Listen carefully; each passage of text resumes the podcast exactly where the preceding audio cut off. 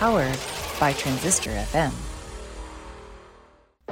Welcome to Friends, Foes, and Neither. Do not adjust your podcatcher settings because what you're about to hear is real. It's the Derek Duval Show. Prepare yourself for pop culture, commentary, and interviews featuring no drama and no controversy guaranteed. And now, coming to you live to tape from the Derek Duval Productions bunker, it's Derek Duval! Hey, hello, hi there. Hey, guys. Hey, hello. Thank you. Thanks. Please, please sit down. Thank you. Thank you, everyone. Please, thank you. Damn, this virtual audience is awesome. Hello, everyone, and welcome to another episode of The Derek Duval Show. I am Derek. This is episode 51. Man, am I right? Man, so much going on the last few days. I went to see the Tulsa Athletic Football Club play the FC Tulsa the other night, and man, was that a good time. Very rare to see the football fan in me, but it was great to be out there with the fans, singing the fight songs, giving hell to the opposing side. Apparently, we raised so much hell, you could hear us on the ESPN Plus broadcast. Anyway, Tulsa Athletic fell goal short, but I tell you, that was a hell of a good game. Watched a great movie the other night. We caught The Adam Project on Netflix, and man, was it a great film.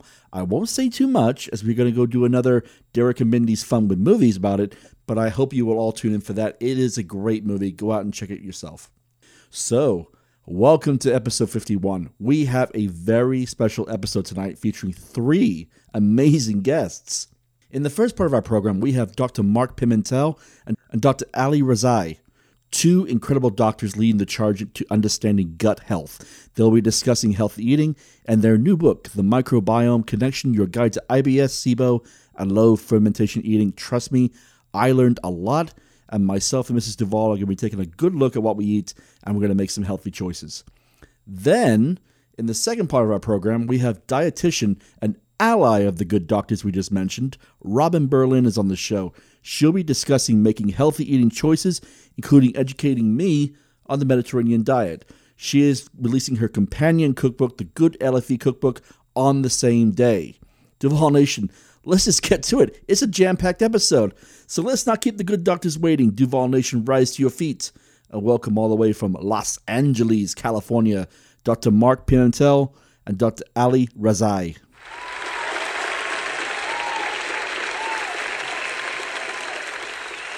Doctors, welcome to the Derek Duval Show.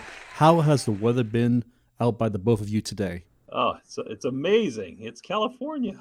Man, I miss California. I lived in San Diego for five years, and it is definitely, especially now that I'm older, it is a climate that I could just get used to all year round.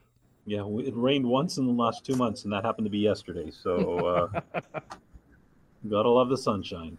Nice.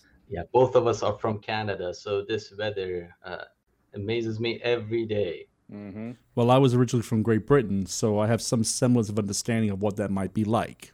You mean you mean the sense of it has sunshine one day in three months? Correct.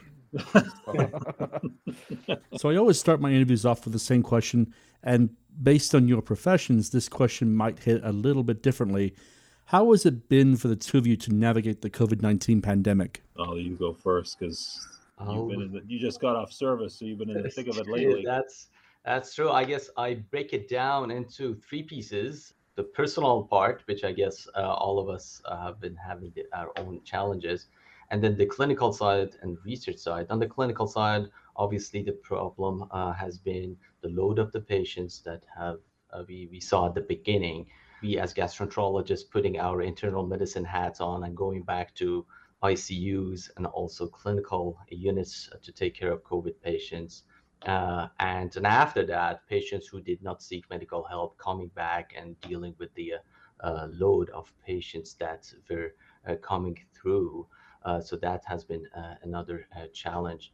And obviously now with the most recent challenge is that healthcare workers are getting sick, so shortages of staff. So clinically has been uh, one challenge after another, but so far we have been uh, going through them. Uh, from the research standpoint, obviously, one issue that happened is that with COVID, a lot of clinical trials had to be shut down, and uh, we had to re uh, navigate the way we do research. We did a lot of research in the field of COVID as well. Actually, we found amazing things about ultraviolet light, how it affects COVID and it helps. Uh, and so uh, it has been uh, challenging, but quite rewarding uh, in terms of what has been going on from the research standpoint. Yeah, I echo that. Uh, I think the COVID 19 has really thrown many curveballs at us, but I think Ali spoke to the, most of what I feel. I, I think what we're hoping is that this Omicron wave is the final wave because it swept through so quickly and maybe we're done. You know, we're we're trying to pray that that's the case. You know, it's funny. I've been doing this show for over two years, and I've asked that question on every interview I've recorded. And the other day, a close friend of mine brought it up to me that if Omicron is truly the beginning of the end for COVID, which God, I hope it is, uh, what he asked me goes, "What are you going to ask as your first question going forward?" And I truly don't have a clue what question I am going to ask going forward. It's always fun to start at the beginning. Where in Canada are you both from, and what was it like to grow up there? Well, for me, it was a town called Thunder Bay, Ontario, about 100,000 people, so a smallish city moved to a larger city, and then I moved to a very large city, Los Angeles. But I trained, uh, did all my medical training except for a fellowship in gastroenterology in Canada. So very familiar with the Canadian healthcare system, and also uh, still a fan of a lot of the Canadian uh, hockey teams. I'm from Calgary, uh, and I did training in Edmonton as well. And then after that, uh, I moved down to Los Angeles about uh, eight years ago. Yes, Canadian hockey is in our blood, although Mark and I cheer for different teams. you know what's funny? About seven or eight years ago, I went to my first hockey game, and it was a lower league team here in Tulsa, Oklahoma, affiliated with the Anaheim Ducks called the Oilers. Uh, it was fun, great times. Well, it is fun. It's a little different in Los Angeles, though. We go to the uh, games, and there's you know blimps floating around and everything like that. And a Canadian hockey game in Canada, it's will you get into a fight or not in the audience?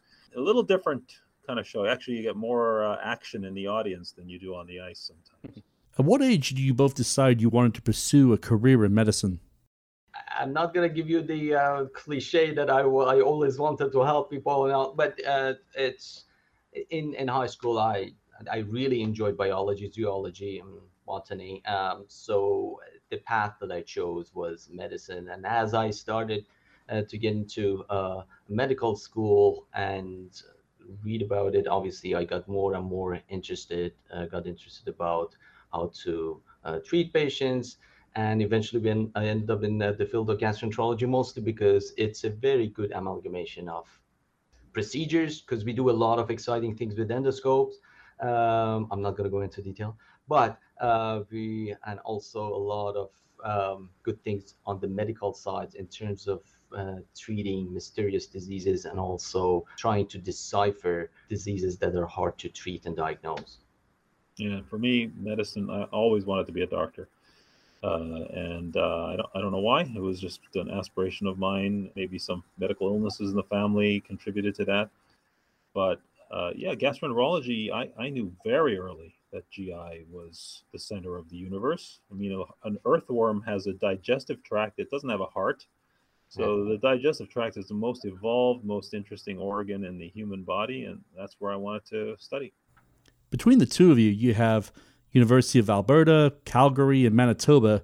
Do you both have any fun memories from your time there? Oh gosh, lots. it's med school uh, and and college. Yeah, a lot of lot of fun memories. I mean, look, eh, the the winters are cold, and you got to do a lot of indoor activities unless you ski, which I do also. Uh, the summers are in, infested with mosquitoes, so you try to golf, but mostly you're running to avoid the mosquitoes. So a lot, yeah, a lot of hobbies and a, a lot of exciting things at that time.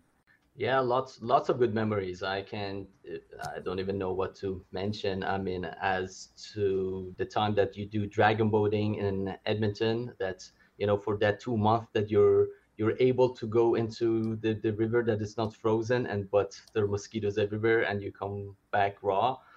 Uh, all the way to the time that uh, for Halloween uh, you do the uh, the old school pub crawls, uh, but it's minus 20 degrees uh, already. So it's all those memories are always fun. Nice. How exactly did the two of you first meet? Oh, that's this is a funny. It's actually a funny story. Um, so Dr. Rezaie was in Calgary, and he was looking to do a fellowship, uh, an extra fellowship in motility, or train in the study of the movement of the gut. So he calls me up and he says, "I'm thinking of, uh, you know, coming down to do your program." And I said, "Okay." And I and he said, he said, "But I'd like to come down." And I said, "Well, why?" He says, "I want to interview you." So he wanted to interview me for our program as opposed to me interviewing him for our program. And then in the end, he interviewed two places the Mayo Clinic and us. And he said, by far, our program was better. And he came and he was a star, and we hired him as faculty after he finished his one year of motility fellowship. The, that is definitely top three decisions, good mm-hmm. decisions that I've made in my life. Now you're gonna, you're gonna ask about the other two. I'm curious now. Pass. ah, you both have quite distinguished backgrounds. Dr. Rezaie, over 100 peer reviewed articles, Uh, and Dr. Pimentel, you run a very successful research lab with one of its most notable accomplishments being the creation of a blood test that can detect IBS. I guess the big question here is how do you both stay so grounded? well, humor. We're again, we're Canadian, so sarcasm, humor. You're British. It's the same thing. It's Benny Hill every night is what gets us going. But but no, no, we do have a sense of humor. We don't take ourselves seriously. We take the research seriously. We don't take ourselves seriously. I think if you're going to do research to help humans, if you don't put the patient in the center of the room, you're not doing it for the right reasons. And so it, it's never about us. It's never been about us. It's been about what are we going to do to make this disease better that nobody understands? How are we going to diagnose this disease that nobody understands? What is causing this disease that nobody understands? And, you know, so in the end, if we've helped a few people with our research, that's the most important thing. All right, so let's get on with the good stuff. The microbiome connection. Please break this down for my listeners to easily understand. So, the curiosity about microbiome uh, goes around that there is a collection of fungi, uh, bacteria, archaea, and viruses that are living inside our gut. And they live in close connection with each other. They have a very close knit network with each other. And on top of that, they are communicating constantly and affecting us on a constant basis. Uh, that is um, a uh, structurally leads to health and disease. And that is quite uh, complicated. If you think about it, us have a set of genes and uh, we know what we produce and we uh, what uh, uh, most the most of the physiology is relatively well defined. But each bacteria, each microorganism has its own uh, function and uh, genetic set and metabolomics, which means that what they produce. So now finding out how they communicate with each other and how they connect with us, that's what makes the microbiome a very fascinating and novel field uh, that is uh, opening up a lot of mysteries in medicine that uh, we have been unable to answer. But the other thing to, you know, 15 years ago, the microbiome term wasn't even existing until 2003 because, you know, we knew there were bacteria, but we didn't know how much of a role they played. The NIH funded this, what's called the Human Microbiome Project, and they studied the bacteria all over your body, including the stool, and they said, aha, look, this is what the stool looks like this is what the gut looks like. And we we were like, uh, no, the, that's what the stool looks like. That's not what the small intestine looks like. So our focus has been on the small intestine. The small intestine is 15 feet of everything you absorb in your day comes from there. You will absorb the food. You will absorb the chemicals the bacteria produce. The colon, you could take it out and you can survive. You don't need your colon. So the small bowel is the most important part for the microbiome. And that's we're one of the first groups in the world to start studying that. And that we've gotten a tremendous amount of interesting answers there. What is SIBO so my listeners will understand the terminology going forward? So SIBO is stands for small intestinal bacterial overgrowth, and it means that you have an increase in the amount of bacteria in your small intestine where it shouldn't be. So imagine you eat a meal and the meal's going through and you're getting the food. It's for you. You you did the work. You got the meal. You don't want to share it with the bacteria of the gut. But if there's too much bacteria in the small intestine they're eating the food alongside you. So what does that do? Well it creates gas and bloating because they're producing all sorts of gas. And secondly depending upon the type of bacteria or composition of the microbiome, you could be either constipated or diarrhea. And then that creates all those symptoms uh, that these SIBO patients suffer with. So the book is The Microbiome Connection. Where did the idea for the book come from? Patients. And I wrote a, a, an original book, 2006, I think it was.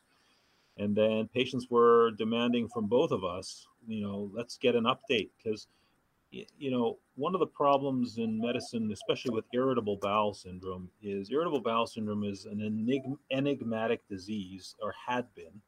And we found that small intestinal bacterial overgrowth was the cause of IBS in about 60% of cases.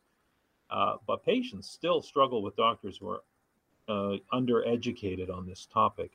And so the book is to empower the patient and to educate the doctor. So it's written in a way that either could benefit from this book.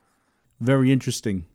Um, can you please explain the benefits of low fermentation eating and what sort of changes would an ordinary average person have to make to implement that diet? So, the way uh, Dr. Pimentel mentioned uh, what SIBO is, so that's overpopulation of the bacteria inside the small bowel. So, low fermentation eating is to eat food that are not as uh, digestible for the bacteria as other foods. So that makes the uh, environment for the bacteria uh, less favorable. So it doesn't allow them to uh, populate as fast as they can. Uh, and that uh, leads to suppression of their uh, overpopulation, and that helps with the symptoms eventually.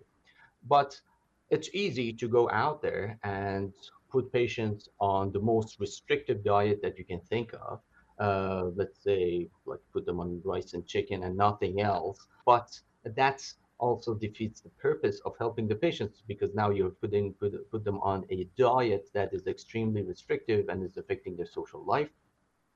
So what we have learned over the last several years with treating thousands of patients uh, with tweaking around with different food, with different uh, recipes and different food items what works the best for patients with bacterial overgrowth to get uh, a control of their uh, microbiome with uh, this uh, low fermentation eating. And that's the part that we have dedicated several chapters uh, in the book about it. Yeah, and low fermentation eating isn't only about the composition of the diet. Mm-hmm. So if you go back thousands of years, you know, you killed the buffalo, you ate the buffalo, you didn't have a refrigerator, so you can't keep it for more than that day uh, the buzzards get the rest, and then you waited two days before you eat. So it's important that when you eat, you eat, and then you don't eat for a period of time, and then you eat and you don't eat for a period of time because you need time to, for the gut to clean itself between meals. So that's another co- very important component of the low fermentation eating. But the other thing, think about it today. Today, we're not eating a buffalo every two days, sharing it amongst 20 people. We're, we have potato chips, we have snacks, everything contains artificial sugars, which the bacteria love. You get zero calories. This is this is confusing to me. So they say no sugar. It is sugar. It's just not sugar you get calories from. But the bacteria are getting sucralose. Sucralose is like glucose for bacteria. Uh, you just don't absorb it. So you're giving them a party every day, but you're not getting the sugar. So yeah, it is zero calories, 100% bloating for you. And so we we give sort of guidelines on what not to eat to try and correct that. What do you feel has been the major drawback to the majority of the population's diet ongoing during this pandemic? That's a great question because uh, obviously one issue has been uh, a lot of uh, patients uh, that's and also us as well because they have we have to make uh, uh, you have to make big changes in what we eat and what we have access to. So that's one thing. In fact this is to a point uh, that we have done research that even the microbiome not just the diet is responding during a pandemic time because of the diet that has been changing in the last couple of years. And there are dramatic changes that we're going to present the data in uh, in a conference that is coming up. Uh, and uh, it's it's amazing how things have changed and how habits of eating have changed in the last couple of years and we will see its effect in the coming years. Yeah uh, but i will say one thing is interesting is that people when they follow our, our, our diet recommendations they do it so much better during the pandemic because they're cooking their own food because they're not eating out. Mm-hmm. and they were actually following food correctly and eating healthier in, in, in the long run. So when you eat at a restaurant and you say is there butter in there or is there something in there dairy in there? And, and they say no. Is it really true? You don't really know. It's a sauce. And and now they do everything at home. And inevitably i've seen some patients doing much better at home. Besides the release of the book in April, are you both planning on collaborating on any other projects in the future? Oh boy, we have. I can't even count Uh because you know at any given time uh, in our lab, which has uh, 30 um, staff, we have active 40 to 50 projects. Uh, so there is no shortage of uh, projects. Both and, and essentially 95% of these projects are focused on microbiome and uh, small intestinal bacterial overgrowth uh, just to push the uh, field forward, whether in, the, in terms of diagnosis, in terms of treatment, in terms of causality of uh, how uh, bacterial overgrowth happens in different uh, types of uh, animal models and humans, and also even doing studies at the clinical trial level or even population-based studies. So we are keeping multiple projects on board and throwing a very wide net to um, decipher small intestinal bacterial growth further and helping patients. yeah we're quite ambitious Wow.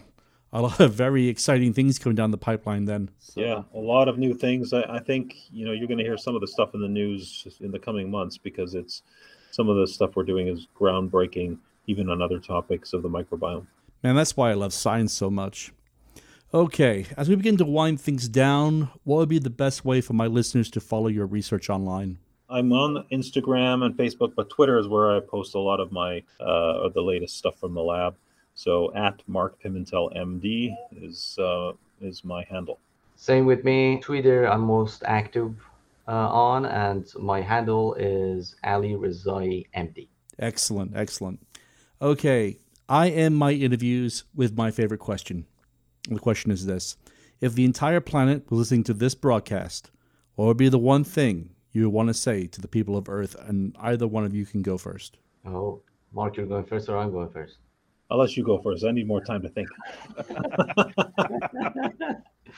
Okay, I would say no matter how hard the naysayers try, science will prevail.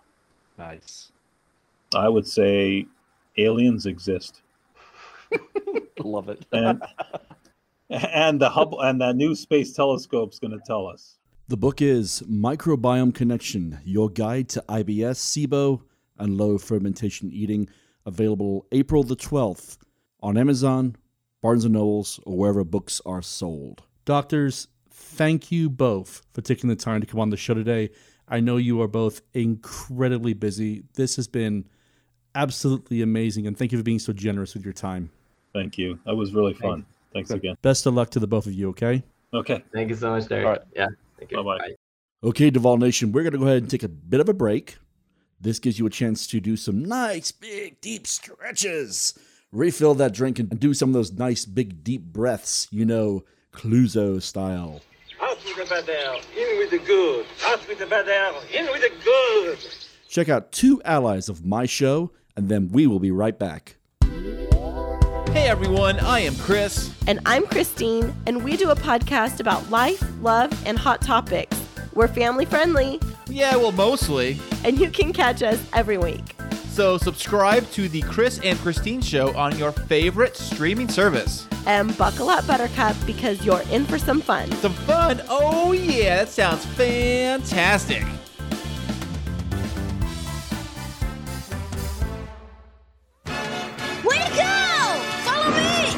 Fight. Thanks. Want a ride? Sure. Got a helmet? A helmet? What are you? Some kind of wimp? No, I just. Jonathan's just using common sense. Beachhead. Cross country. That was a close call. You all right? Yeah, thanks. These ATVs have as much power as a real motorcycle. You gotta respect them. And wear helmets for protection. Now we know. And knowing is half the battle. G.I. Joe! Welcome to the podcast that wouldn't die. I'm your host, Kevin. With me, as always, is Aaron. What up? What up? Each week, we'll explore the classics of the horror and sci fi genre with a little comedic twist. We will ask those important questions like why don't they get out of the haunted house the first time they see the ghost or the demon? Why do people feel like, hey, there's been a spooky disappearance, but I'm going to investigate myself, even though I have no investigative background? Or why didn't I realize I was dead the whole time? These important questions and many others we will get to the bottom of. So check us out each week at the podcast that wouldn't die. Be there or be square. Okay, Duval Nation, welcome back to episode 51. Man, I told you those doctors were awesome. We need to keep having Canadians on this show. I am sure I can pull the numbers, but I'm curious how many guests from Canada I've had on this show. Let's not waste any more time on thinking about that, though. Let's get our next guest out here. Duval Nation, rise to your feet again. And welcome to the show, also from Los Angeles, California, acclaimed dietitian and author, Robin Berlin.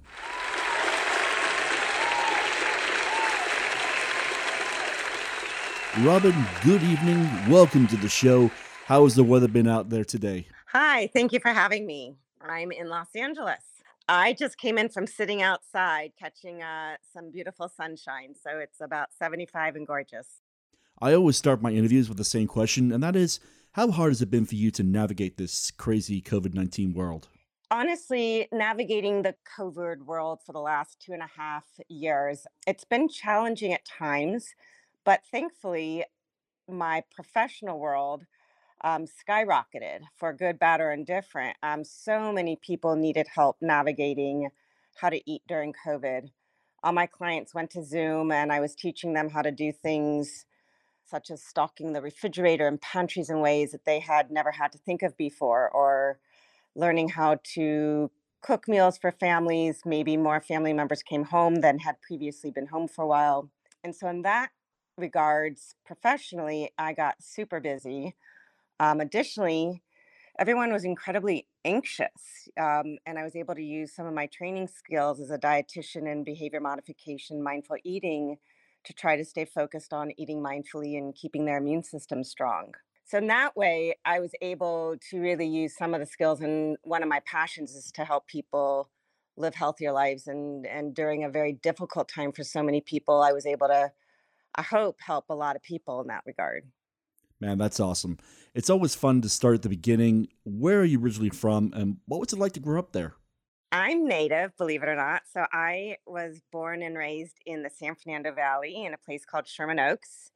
So I have never lived anywhere else, although I wanted to for college. But uh, I stayed, I stayed local at UCLA. Um, no regrets, and I now live in the city.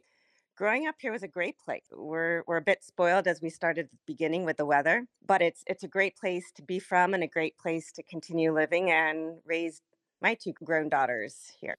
At what age did you decide to pursue your current career path? I know you mentioned UCLA a moment ago. Do you have any fun memories from your time there?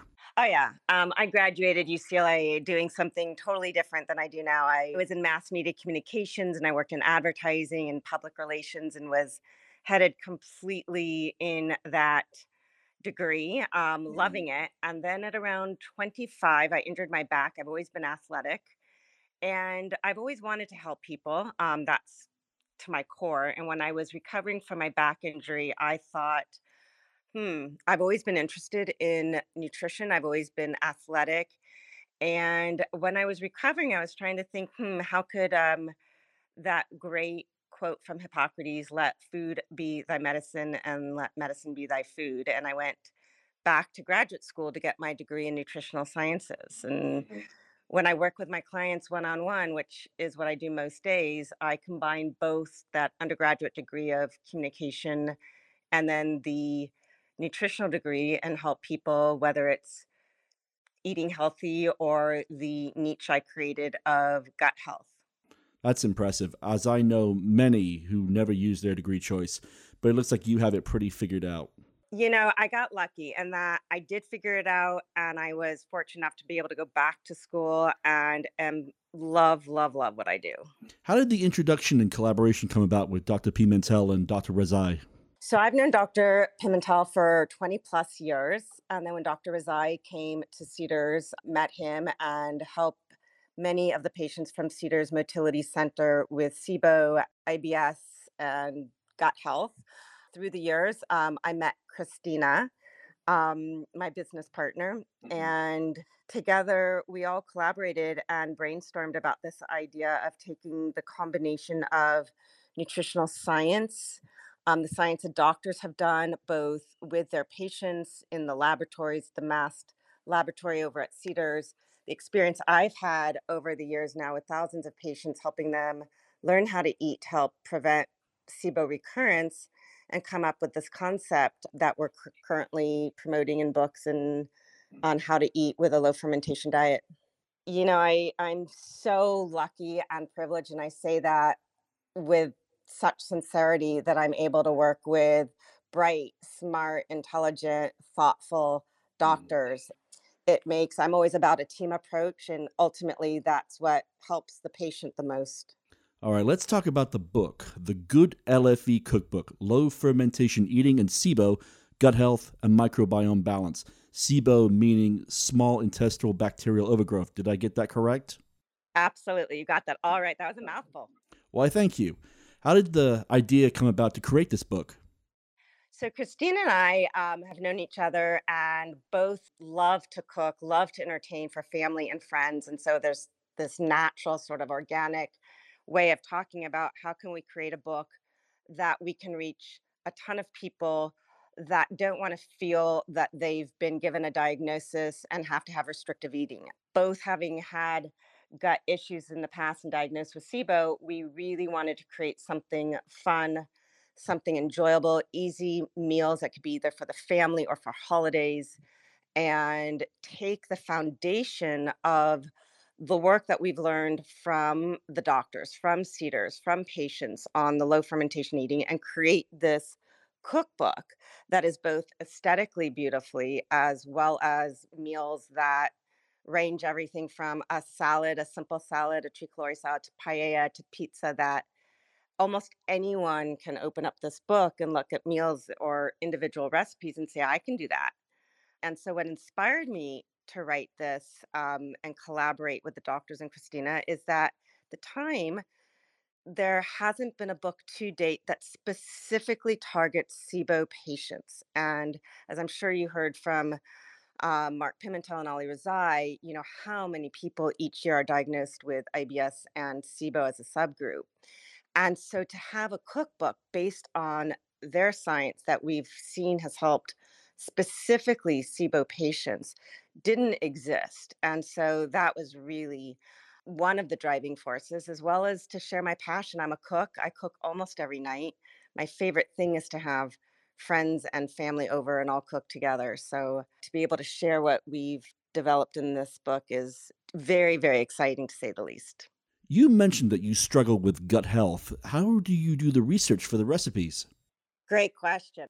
So basically, there's a list of foods that and ingredients that we encourage our patients to and myself because I put myself in the same category and to digress just for one second, one of the reasons why I'm also so excited about this cookbook is for so many years I struggled and I wanted to always learn as the doctors learned, as the research came out, what foods could trigger some of the bacteria overgrowth from overpopulating and what foods kept it at bay. So, both as a patient and know how bad it feels, and I can be relating to my patients as they're telling me how they feel. When I say I get it, I'm authentic and say I, I know what you mean. So, the research part comes in for the recipes, in that once we have the foundation of what foods we know help prevent the SIBO from coming back, which means we want to eat foods that don't feed the bacteria, in essence. And then we know what foods are safe and what foods to avoid. Then the fun happens because then we can be incredibly creative by once we have a list, we know what foods can go into, for example, a salad. Good example is we know that the bacteria don't like, let's say, arugula and spinach. So those would be two of the top lettuces I might suggest to my clients and therefore also in recipes for SIBO patients. If we know that the bacteria loves any kind of lentil or legume, I would make sure the recipes don't have that. So the testing of the recipes became easy because it was what ingredients go into the initial recipes, we'd have those lists on hand. How long did the cookbook take to put together? It's been in the making for four years. Wow, four years. Crazy. Yes, it was an idea, a concept. Christine and I brainstormed and test kitchens and testing meals, testing recipes. We both had kids and family members that would try things, um, see how we got the thumbs up or thumbs down. It's been a lot of fun um, and trial and effort. If someone wants to approach you and had no idea where to begin to getting healthy by using your book, how would you approach them? And in what way could they adapt this lifestyle easily? So, whether my clients have gut health issues or anything else, I always guide people how to eat a Mediterranean diet lifestyle. That's actually, I've been doing that for 10, 15 years. This book is very much parallel to Mediterranean diet eating. And then for SIBO patients, I just pull out the foods that we know fuel the bacteria. The reason why I say that is because the Mediterranean diet has been ranked, I think it's close to five years in a row now, as being the optimal way of eating to help prevent diseases, to promote good health and longevity. And for me, that's optimal. I mean, I I never want to have tunnel vision when I talk to my clients um, who have gut health and only focus on what's happening with their gut. I actually want to get to know the whole person, any medical histories, family history, because you don't want to leave any stone unturned. So if somebody comes to me with that question, this book would give them the framework of a Mediterranean diet like foods of fresh seasonal fruits vegetables produce not packaged um, you don't want anything um, processed and it could help anybody eat a long healthy life for longevity that's why this book can be really for anyone okay i gotta ask do you have a favorite recipe well, I love the paella, but it is a little um, complicated. The Gruyere and pizza, uh, the Gruyere pizza margherita. Um, I love pizza, and whenever I ask my clients what are their three favorite foods if they didn't have to think about nutritional, caloric, fat, or gut, I would say 90% of the time it's pizza. So that is definitely up there with with the top two. Um, I love the fish tacos as well. So what's next for Robin Berlin? Oh my gosh, so much more. Well, I think that with what I'm learning um, every day from what's happening in the world of microbiome, I think that there's going to be more tailored ways we can eat depending on what we learn on microbiome health. I think that we're just at the tip of the iceberg of our microbiome health, disease prevention. And as the doctors learn, we'll learn. And I think that there could be some really interesting ways to move forward with diet for different diseases, whether things like uh, Parkinson's or other autoimmune diseases, or even within um, SIBO, we're now learning that a component, one of the gases produce methane, down the road might have some different eating target and diets than somebody who has a different form of SIBO. So I think that for me, constantly learning um, is always fun. There's the geek side that goes to these conferences. I also would like to just get this message out. And if it means talking to larger groups of people and educating people, when our gut works well, our bodies work better. And so the more people we can educate, I think that would be something really fun to do down the line. As we begin to wind down this interview, what would be the best way for my listeners to follow your adventures and your journey online? So I'm on Twitter at Robin Berlin RD, same as Instagram. Um, I'm posting a lot more, as well as Good Life Official, and we're all uh collaborating, just educating as many people as we can. posting posting more often sure does have its downsides, doesn't it? I've no problem admitting my age. I'm 56, and I think the younger generation gets that social media so much faster oh. that it oh. that it's a learning curve. I'll tell you mm-hmm. that much. I end my interviews with my favorite question, and the question is this: If the entire planet was listening to this broadcast, what would be the one thing you want to say to the people of Earth? It's profound at this current moment in time because I would have said this three weeks ago, and I say it today to love more and hate less. The end of the day, really, it's what we all need to do. I like that. The book is The Good LFE Cookbook Low Fermentation Eating for SIBO, Gut Health, and Microbiome Balance, which will release on April 12, 2022. Available on Amazon, Barnes & Nobles, or wherever books are sold. Robin, thanks for taking the time and good luck with your book. Thank you so much. Thanks for having me. And just like that, Duval Nation, we come to the end of episode 51. I know I learned a hell of a lot today. There's no word of a lie there. I want to thank all of my guests for being so generous with their time today. I cannot wait to check out their books. I also got word this evening that the Good LFE team have decided to donate all proceeds, all profits generated from both book sales throughout the entire month of April to the World Central Kitchen and the Ukrainian relief efforts.